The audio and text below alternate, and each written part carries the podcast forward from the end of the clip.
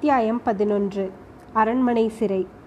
மறுநாள் காலையில் குமாரலிங்கம் உறக்கம் நீங்கி கண் விழித்தபோது சூரியன் உதயமாகி மலைக்கு மேலே வெகு தூரம் வந்திருப்பதை பார்த்தான். அப்பா இவ்வளவு நேரமாக தூங்கிவிட்டோமா? பல தினங்கள் தூக்கமில்லாமல் அலைந்ததற்கு பதிலாக இப்போது வட்டி சேர்த்து தூங்குகிறோம் போல் இருக்கிறது என்று எண்ணி தனக்குத்தானே நகைத்து கொண்டான். சுற்றும் முற்றும் பார்த்து தான் படுத்திருந்த இடத்தை கவனித்ததும் அவனுடைய நகைப்பு தடைப்பட்டது.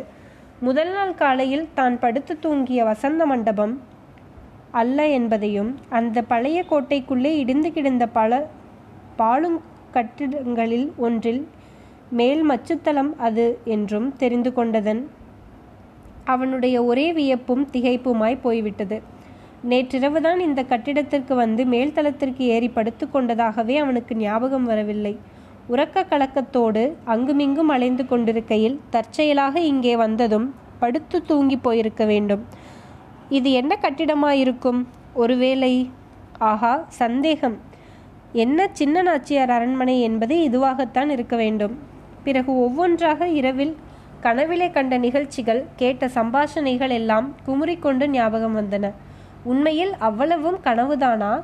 கனவு என்றால் அனுபவங்கள் எல்லாம் அவ்வளவு உண்மை போல தோன்றுமா?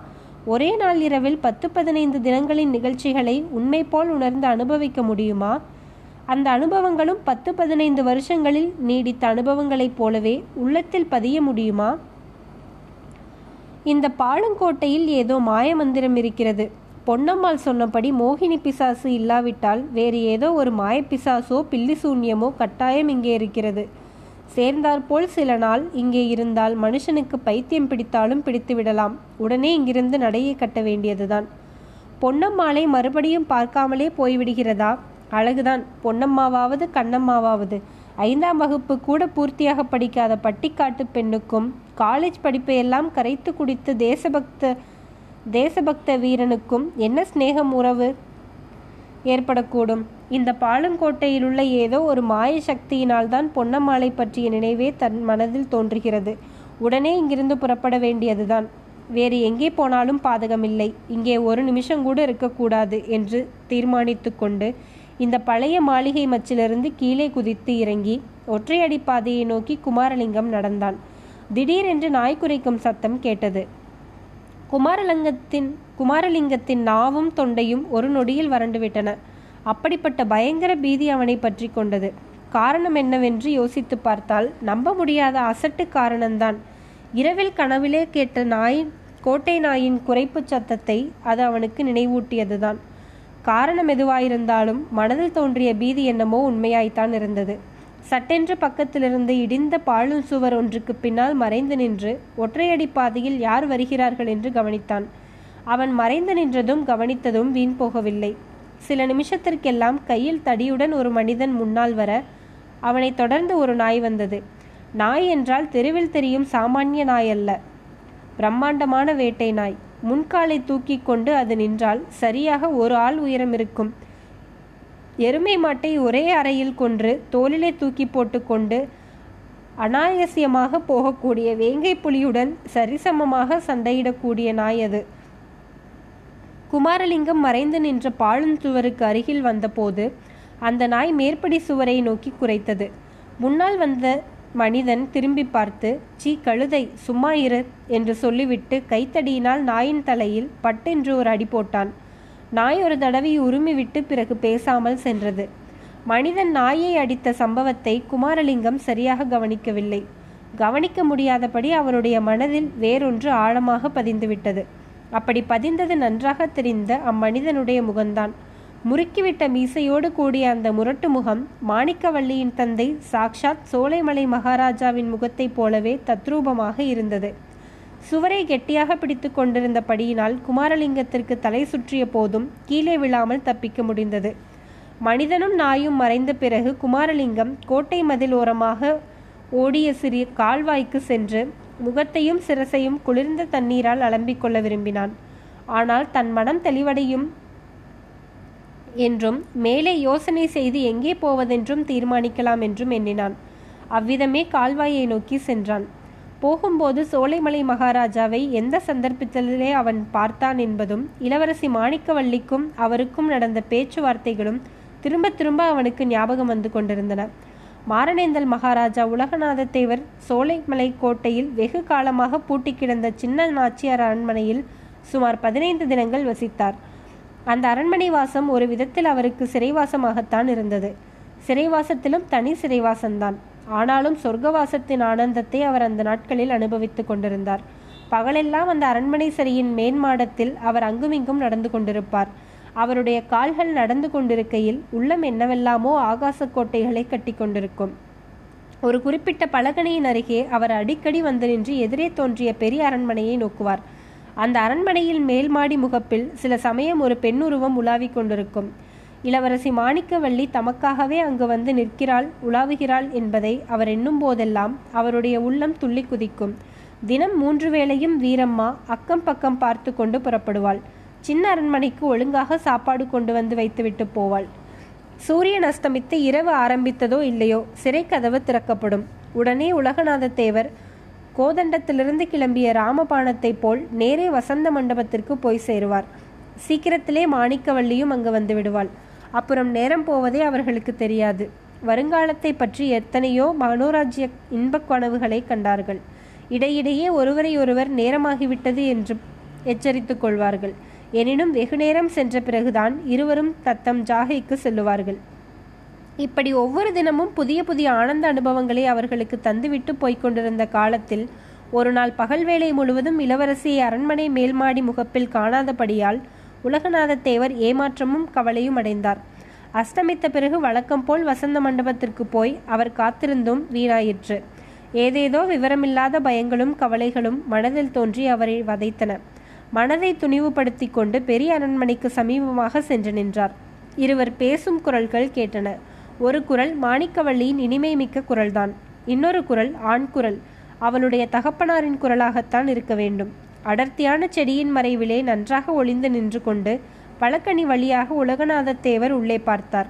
அவர் எதிர்பார்த்தபடியே தந்தையும் மகளும் உட்கார்ந்து பேசிக் கொண்டிருந்தார்கள். ஆஹா அவ்வளவு அழகும் சந்தான் சாந்த குணமும் பொருந்திய இனிய மகளை பெற்ற தகப்பனாரின் முகம் எவ்வளவு கடுகடுப்பாகவும் குரோதமும் கொதித்து கொண்டும் இருக்கிறது. இதை பற்றி அதிகமாக சிந்திப்பதற்குள்ளே அவர்களுடைய சம்பாஷணையில் சில வார்த்தைகள் அவர் காதில் விழுந்தன. உடனே பேச்சு பேச்சை காது கொடுத்தும் கவனித்தும் கேட்க ஆரம்பித்தார். சோலைமலை மகாராஜாவுக்கும் அவருடைய அருண்மை மகளுக்கும் பின்வரும் சம்பாஷணைகள் நடந்தது. தந்தை ஏது ஏது உலகநாத தேவனுக்காக நீ பறிந்து உருகி பேசிக் கொண்டிருப்பதை பார்த்தால் கொஞ்ச நாளில் அவனை கல்யாணம் செய்து கொள்கிறேன் என்று கூட சொல்லுவாய் போலிருக்கிறதே. மகள் நீங்களும் தான் எனக்கு அடிக்கடி மாப்பிள்ளை தேட வேண்டிய கஷ்டத்தை பற்றி சொல்லுகிறீர்கள் அல்லவா? உங்களுக்கு அந்த கஷ்டம் இல்லாமல் போனால் நல்லதுதானே அப்பா? தந்தை என் கண்ணே உன் தாயார் காலமான பிறகு உன்னை வளர்ப்பதற்கு நான் எவ்வளவோ கஷ்டப்பட்டேன். போல் இந்த கஷ்டத்தையும் நானே சுமந்து கொள்கிறேன். உனக்கு அந்த கவலை வேண்டாம். மகள் எனக்கு கவலை இல்லாமல் எப்படி இருக்கும் அப்பா? நீங்கள் பார்க்கும் மாப்பிள்ளை என் மனதிற்கு பிடித்திருக்க வேண்டாமா? நான் தானே கல்யாணம் செய்து கொள்ள வேண்டும். அதற்கு பிறகு ஆயுள் முழுவதும் அவரோடு தானே இருக்கவா இருக்க வேண்டும். தந்தை என் செல்வ கண்மணி உன்னை கல்யாணம் செய்து கொள்ளுகிற கழுதை உன்னை சரிவர வைத்து கொள்ளாவிட்டால் அவன் தவடையில் நாலு அறை கொடுத்துவிட்டு உன்னை திரும்ப இங்கே அழைத்து கொண்டு வந்து விடுவேன் இப்போது இருப்பது போல் எப்போதும் நீ இந்த சோலைமலை கோட்டையின் மகாராணியாகவே இருக்கலாம். மகள் அது எப்படி அப்பா?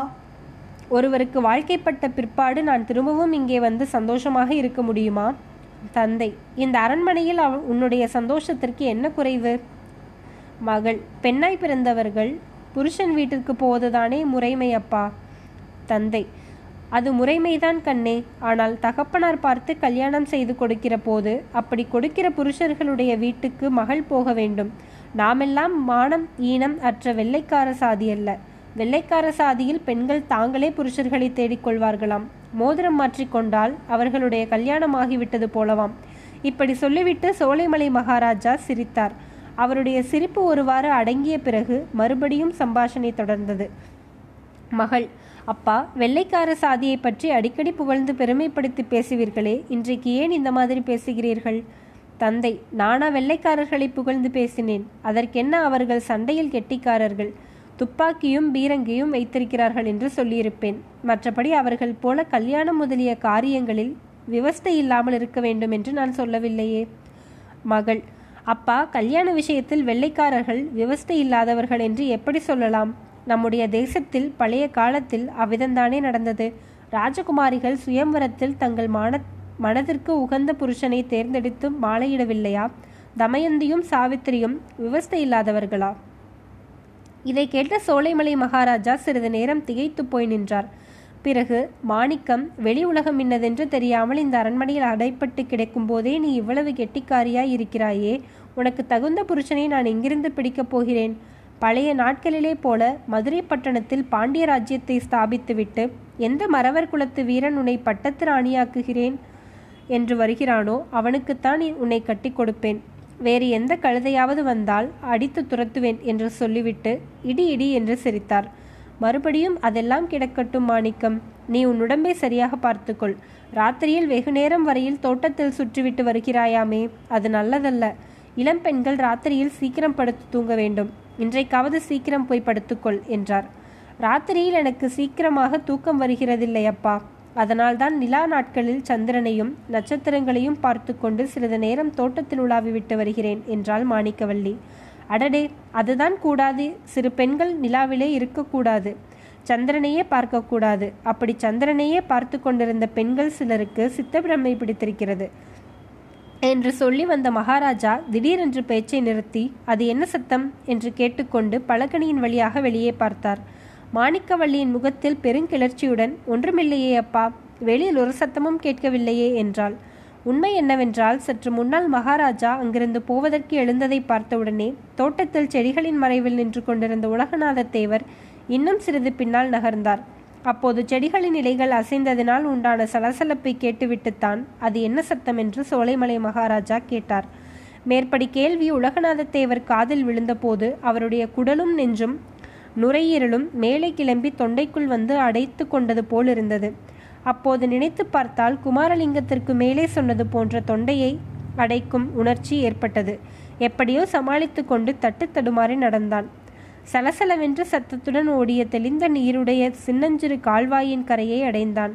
குளிர்ந்த தண்ணீரினால் முகத்தை நன்றாக அலம்பிக் கொண்ட பிறகு தலையிலும் தண்ணீரை வாரி வாரி ஊற்றிக்கொண்டான் ஓஹோ இங்கேயே வந்திருக்கிறீர்கள் என்று இனிய குரலை கேட்டு குமாரலிங்கம் தலை நிமிர்ந்து பார்த்தான். கையில் சிறு சட்டியுடன் பொன்னம்மாள் கரை மீது நின்று கொண்டிருந்தாள். குமாரலிங்கத்தின் வாயிலிருந்து அவனை அறியாமல் மாணிக்கவல்லி வந்துவிட்டாயா? என்ற வார்த்தைகள் வெளிவந்தன.